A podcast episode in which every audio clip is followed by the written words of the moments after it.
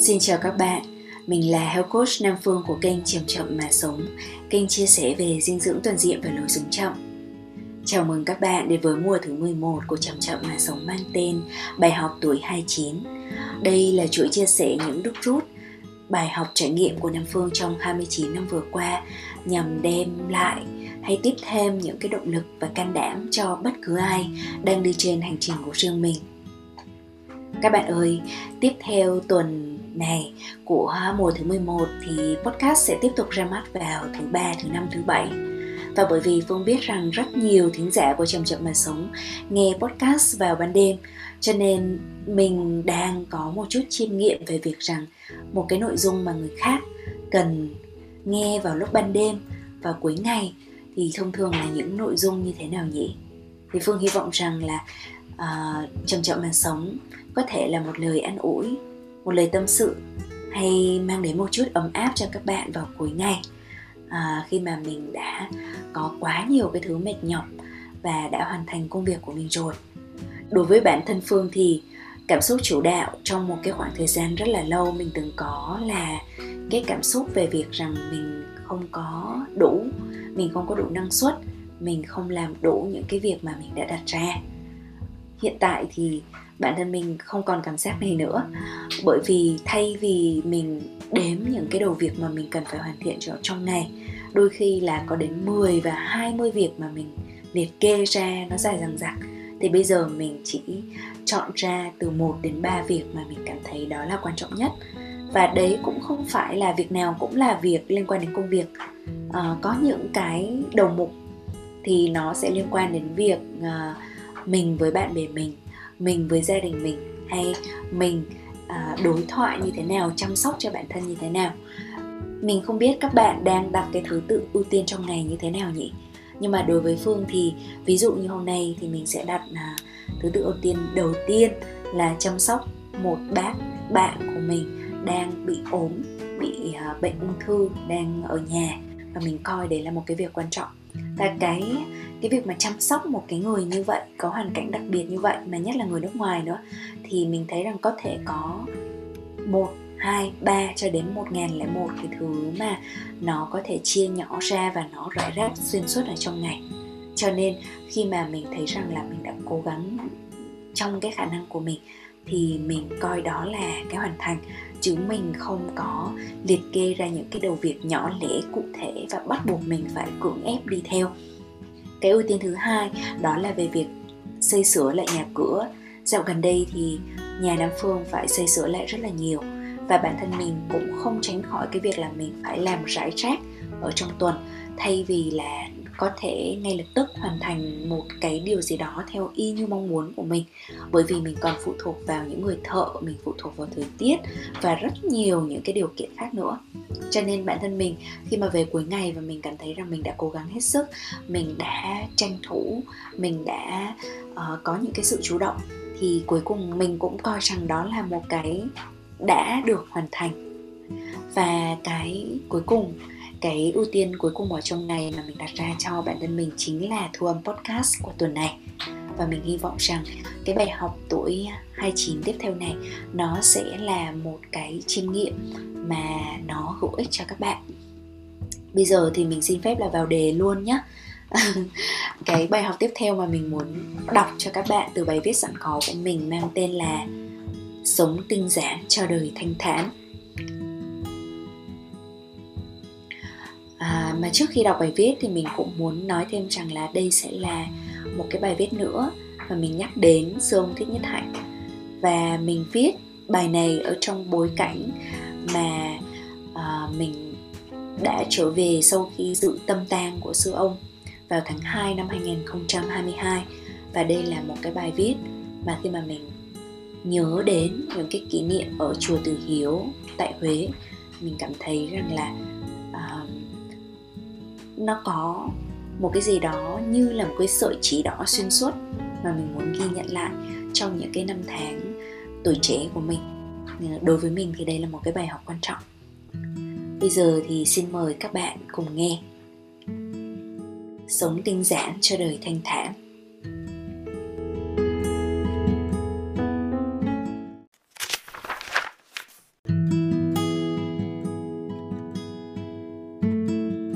Sống sao mà khi ta đi, mọi người tiếc thương nhưng không bi lụy. Đó là những suy nghĩ khởi lên trong đầu mình hôm nay khi tiếp tục hồi tưởng về thầy. Chỉ có vài ngày ở huế mà những gì động lại trong mình vẫn rất đầy. Nhìn thấy bông hoa là nhớ thầy nói rằng, cho cốt thầy thà đem rải xuống đất cho cây hoa lên tươi tốt, chứ đừng bỏ trong hũ. Nhìn thấy phố phường tấp nập người đi sắm tết thì lại nhớ tấm gương thanh bạch giản dị của thầy, thì mình không còn vội vã. Buổi sáng trước khi rời từ hiếu, một sư cô đã cùng mình ngồi bệt xuống bên dưới mái hiên vào khu mộ. Các vị đã lập ra tổ đình. Sư cô dối cho mình trái táo và bánh để đi ăn đường, rồi cười nhẹ nhàng nói, có chuyện này em muốn kể cho chị, vì em thấy câu chuyện rất nuôi dưỡng. Câu chuyện cô kể cho mình thế này ngày trước, trong thất của sư ông tại làng mai pháp, có một kệ sách ọp ẹp. Kệ đựng sách của thầy mà lại cũ kỹ quá, lại để ở một nơi mà thầy thường tiếp khách, nên các sư cô đi mua cho thầy một chiếc kệ mới rồi thay vào. Khi thầy biết liền nói, đặt lại cái kệ cũ cho thầy. Khi cái kệ cũ đã được đặt trở lại, thầy liền lấy hai hòn gạch và một tấm ván để kê lại cái kệ. Tự sửa xong thầy tiếp tục sử dụng. Biết tính thầy nên không ai nói gì nữa. Câu chuyện đơn giản là vậy, mà nay trở nên rất sống động trong mình. Như hôm nay, mình ra đường có ý muốn tìm mua một vài đồ thờ cơ bản để tết này có bàn thờ thầy. Nhưng hầu như đi vào các cửa tiệm đều bán những đồ men, đồ đồng bóng loáng, lại đắt đỏ. Thế là mình tự nhủ rằng thà dùng tạm cái gì đó có sẵn trong nhà, rồi đợi đến khi tìm được đồ ưng ý. Còn hơn là trưng di ảnh của thầy với một đám đồ búng loáng, rất là không thuận.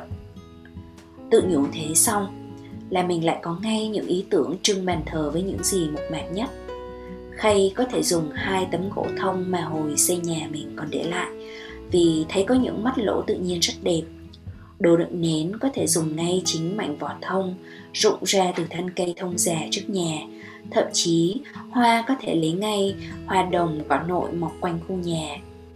Trên bàn thờ cũng không cần chi cả ngoài đĩa trái cây, câu thư pháp và có chén trà ngon là được. Tìm ra giải pháp rồi, mình thấy, thầy cười với mình. Đó là câu chuyện của riêng hôm nay, cũng là câu chuyện minh họa cho quá trình mình liên tục học cách phải thiếu dục tri túc, học cách sống đơn giản cho đời thanh thản. Khi mà cả xã hội cuồng lên trong một vòng quay mua sắm, thì mình phải lôi về tự hỏi, có cần thiết hay không? Nhớ về những năm sau khi mới ra trường, mình may mắn có mức lương cao. Và mặc dầu trước đó có rất là ít nhu cầu không hiểu sao mình vẫn như bị ma ám khi lập tức dành tháng lương đầu tiên sắm luôn bộ sản phẩm Apple. Đó là kết quả của 3 năm học trường quốc tế với nhiều bạn học khá giả. Đồng phục không phải là quần áo mà là iPhone, iPad và MacBook. Mình đã từng có cảm giác hơi lạc loài là khi riêng mình còn chẳng có smartphone chứ đừng nói đến thương hiệu xịn. Và mình nhận ra một số mặt trái của việc kiếm được nhiều tiền sớm cái thứ nhất là mình sẽ có xu hướng giải quyết mọi chuyện dựa trên tiêu chí tiện lợi và nhanh gọn. Nếu như có câu cái khó thì ló cái khôn thì bên cạnh đó, lúc nhiều tiền thì mình sẽ có cái xu hướng tiêu tiền hơi ngu dốt. Vì chỉ nghĩ đến chuyện sẽ chi trả cho nhu cầu đó, mà ít khi quay đầu ngẫm lại xem nhu cầu thực chất là gì, tiền có mua được không, nếu mua được thì có kết quả bền vững hay không ví dụ như những tháng ngày bỡ ngỡ trong cương vị quản lý, mình có một áp lực vô hình là phải tạo mạng lưới quan hệ như một trong những bí kíp thành công kinh điển. Cách mà mình chọn để giải quyết vấn đề trong những năm tháng non nớt ấy đơn thuần là chiêu đãi người khác thật nhiều. Bất cứ lúc nào đi ăn, mình cũng giành quyền được trả tiền. Và vì quá bận rộn, mình cũng không nhận ra rằng thực chất bản thân đang muốn giải quyết nỗi bất an bên trong những mối quan hệ được xây dựng dựa trên các buổi chiêu đãi đó bây giờ gần như không còn. Thứ hai là, mình cũng chưa học được cách tiêu tiền khôn ngoan lúc còn trẻ. Tiền vào nhiều để làm gì nếu không biết cách tiêu hợp lý? Ngoài câu chuyện mua đồ điện tử, mình vẫn còn hối hận vì những năm đầu 20 đã tiêu tiền vào nhiều thứ mà bây giờ chẳng còn, vì có lẽ đã nằm đâu đó ở trong bãi rác. Mình có đi học quản lý tài chính nhưng lại ham hố học những khóa có vẻ đào to búa lớn như Finance for Leaders, tức là tài chính cho những nhà lãnh đạo. Đó là một khóa học mà mình học xong không hiểu gì cả. Tuy nhiên vẫn được trao bằng và vẫn chụp ảnh long lánh để tiện khoe Facebook để xếp lớn bên Hàn Quốc còn ấn like. Nhưng thật may cho mình là giai đoạn đó trôi qua sau hơn một năm rưỡi. Dần già mình quay về với bản năng tiết kiệm ban đầu và quan tâm đến ảnh hưởng lên cộng đồng và sinh môi của mỗi sản phẩm. Nói thì đơn giản, nhưng ban đầu khi phong trào sống xanh chưa lên cao như hiện nay, chuyện này đồng nghĩa với việc mình mất từ 3 đến 5 lần thời gian và công sức cho việc chọn lựa mua sắm. Hay đồng nghĩa với chuyện sống khác người, thậm chí là cực đoan, dù chẳng ép ai phải theo mình. Nhưng qua vài năm, những lá phiếu mình và các bạn yêu thương đất mẹ đưa ra đã tạo ra một thị trường mới ngày càng lớn hơn. Đó là thị trường của những sản phẩm xanh, những mặt hàng không gây hại đến đất mẹ thiên nhiên. Và rồi, càng ngày việc sống xanh càng trở nên dễ hơn và tiện hơn khi nhiều đơn vị đã vào cuộc. Một ví dụ đẹp là khi ở Từ Hiếu, có một bạn học viên đã mang quà đến tặng mình. Trong đó có một bịch bánh ngũ cốc của thương hiệu Huế Việt Organic có ghi dòng chữ nho nhỏ trên bao bì thế này. Không dán nhãn dính hộp vì tôn trọng việc tái sử dụng. Đọc được dòng chữ này, mình thấy được nuôi dưỡng cả thân lẫn tâm. Nhờ đó, ăn vài cái bánh nhỏ mà thấy đủ năng lượng cho suốt cả ngày phải di chuyển. Trong băng giảng, đám mây không bao giờ chết thầy thích nhất hạnh có nói rằng không phải đến lúc chết ta mới luân hồi bây giờ những tư tưởng, lời nói, hành động của ta đã ngay lập tức luân hồi trong vũ trụ rồi. Mình nghĩ rằng cũng đúng như thế với những điều mình chọn, bớt nói, bớt làm, bớt tiêu thụ. Có những dịp như là dịp tết thì tâm lý ai cũng muốn đủ đầy. Nhưng ta thực sự muốn đủ đầy về cái gì? Những mảnh rác để lại rồi sẽ luân hồi về đâu? Bây giờ thì mình xin để lại khoảng lặng để mỗi người cùng ngẫm.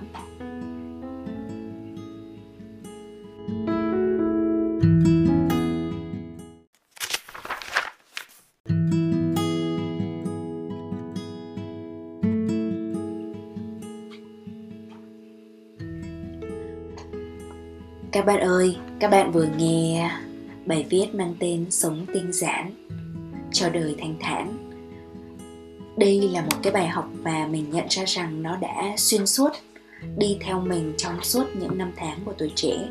Nó không chỉ từ cái quãng mà mình kể trong bài viết là cái quãng thời gian học đại học à, rồi sau đấy tìm cách quay trở về với cái lối sống xanh đâu.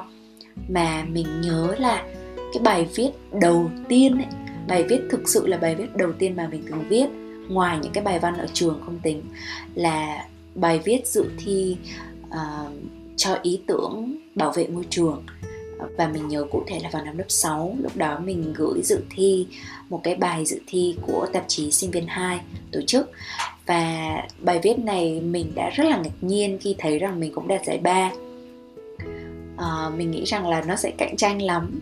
À, nhưng mà cuối cùng đạt giải ba thì lúc đấy rất là tự hào nhất là đấy lại là một cái bài viết đầu tiên mà mình từng viết nữa. Và khoảng tầm năm lớp 6 cũng là một cái dấu mốc. Đối với mình là năm đấy mình bắt đầu thực sự quan tâm đến việc bảo vệ sinh môi. Đó là bởi vì mình mình hay đọc những cái ờ, tài liệu mà nó già hơn tuổi á. Lúc mà mình ở tuổi dậy thì thì mình lúc mà mình ở tuổi uh, học tiểu học thì mình đọc báo của tuổi dậy thì. Xong khi mà qua đến tuổi dậy thì hoặc trước khi dậy thì nữa thì mình đọc báo sinh viên và trong cái báo sinh viên lúc đấy là sinh viên 2 mình thích đọc ấy thì họ bắt đầu tiên phong trong những cái bài viết liên quan đến uh, ý tưởng về bảo vệ môi trường và lối sống xanh. Thì lúc đấy mình đã tiếp thu những cái tư tưởng đó và mình cảm thấy như là nó ngấm vào mình như là một cái lẽ tất nhiên mình thấy rằng là tất nhiên là nó phải như thế rồi. Và tuy nhiên rằng các bạn biết đấy tuổi dậy thì thì um, sẽ có những cái ương ngạnh sẽ có những cái tâm tính nó chưa được ổn định cho lắm.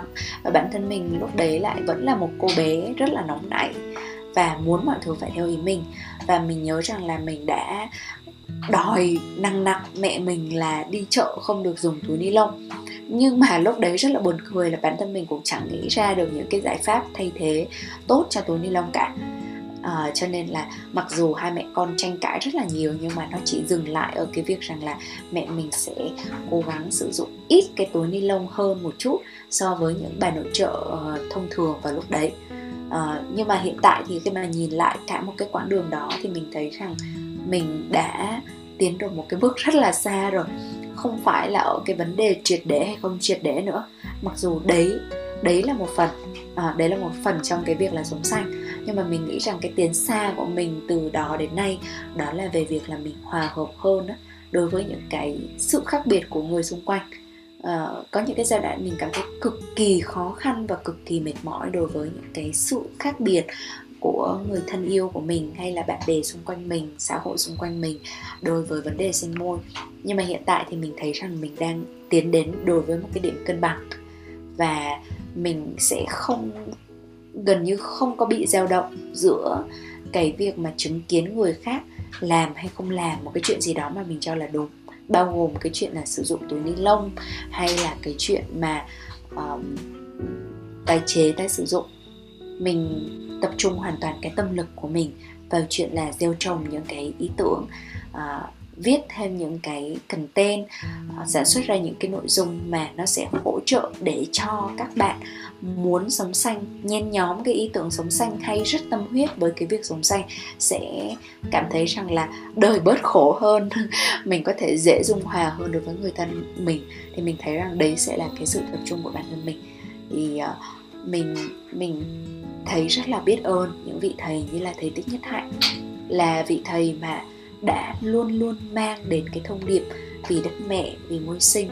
Ờ, và bởi vì là thầy là một vị thầy lớn cho nên cái tiếng nói của thầy sẽ có sức mạnh hơn cái tiếng nói của những người như mình. Cho nên mình mình rất là vui. Như thầy thích nhất hạnh hay là mới gần đây nhất là có những vị thầy như Sadhguru, đúng không? Là sẽ đưa ra những cái trào những cái phong trào nó có tính nghiêm túc và diện rộng ờ, kết hợp những cái nguồn lực khác nhau để mà bảo vệ đất mẹ mình rất rất là cảm ơn các vị thầy đã uh, gieo trồng cho chúng ta những cái hạt giống vô cùng tốt đẹp. Và mình rất là tin tưởng rằng là cái việc mà mình đối đãi như thế nào đối với đất mẹ nó sẽ phản ánh những cái điều mà mình thực sự đang làm với chính mình. Mình hủy hoại đất mẹ thì mình sẽ đang hủy hoại chính mình trên rất là nhiều những cái phương diện khác nhau. Thì đến đây thôi mình chia sẻ với các bạn như vậy. Coi như là một dịp để ôn lại cái kỷ niệm. Mình rất biết ơn những thính giả của chậm chậm mà sống bởi vì mình nhận ra rằng uh, chân dung tiêu biểu của những thính giả của chậm chậm mà sống cũng là những người yêu cây thương đất mẹ những người đang thực tập cái uh, thái độ dịu dàng của mình đối với sự sống xung quanh. Và mình thấy điều đó rất là quan trọng không chỉ cho sự sống cho đất mẹ mà còn cho chính cái hạnh phúc cái an ổn của tâm thức bên trong mình. Phương cảm ơn các bạn vì điều đó. Và các bạn hãy biết rằng mỗi lần mà mình nhận được một cái phản hồi của một thính giả gửi về cho mình nói về cái quá trình mà họ sống thì mình cảm thấy nó được truyền cảm hứng ngược lại rất là nhiều. Thì đấy chính là một trong những cái nguồn nuôi dưỡng mình uh, bền bỉ và rất là an ổn. Bây giờ thì mình xin à, kết thúc cái podcast của ngày hôm nay. Nếu các bạn thấy đây là cái nội dung mà các bạn cảm thấy thoải mái chia sẻ lại được với bất kỳ một ai đó thì hãy chia sẻ nhé. À, còn nếu chưa ấn nút follow, ấn nút subscribe thì hãy theo dõi kênh Chậm Chậm Mà Sống để tiếp tục lắng nghe những cái bài học của tuổi 29 cũng như là những cái series khác của kênh Chậm Chậm Mà Sống sẽ tiếp tục ra mắt các bạn ở trong tương lai. Bây giờ thì xin chào, tạm biệt và hẹn gặp lại các bạn. Chúc các bạn có ngày thật vui và đêm thật yên. thank you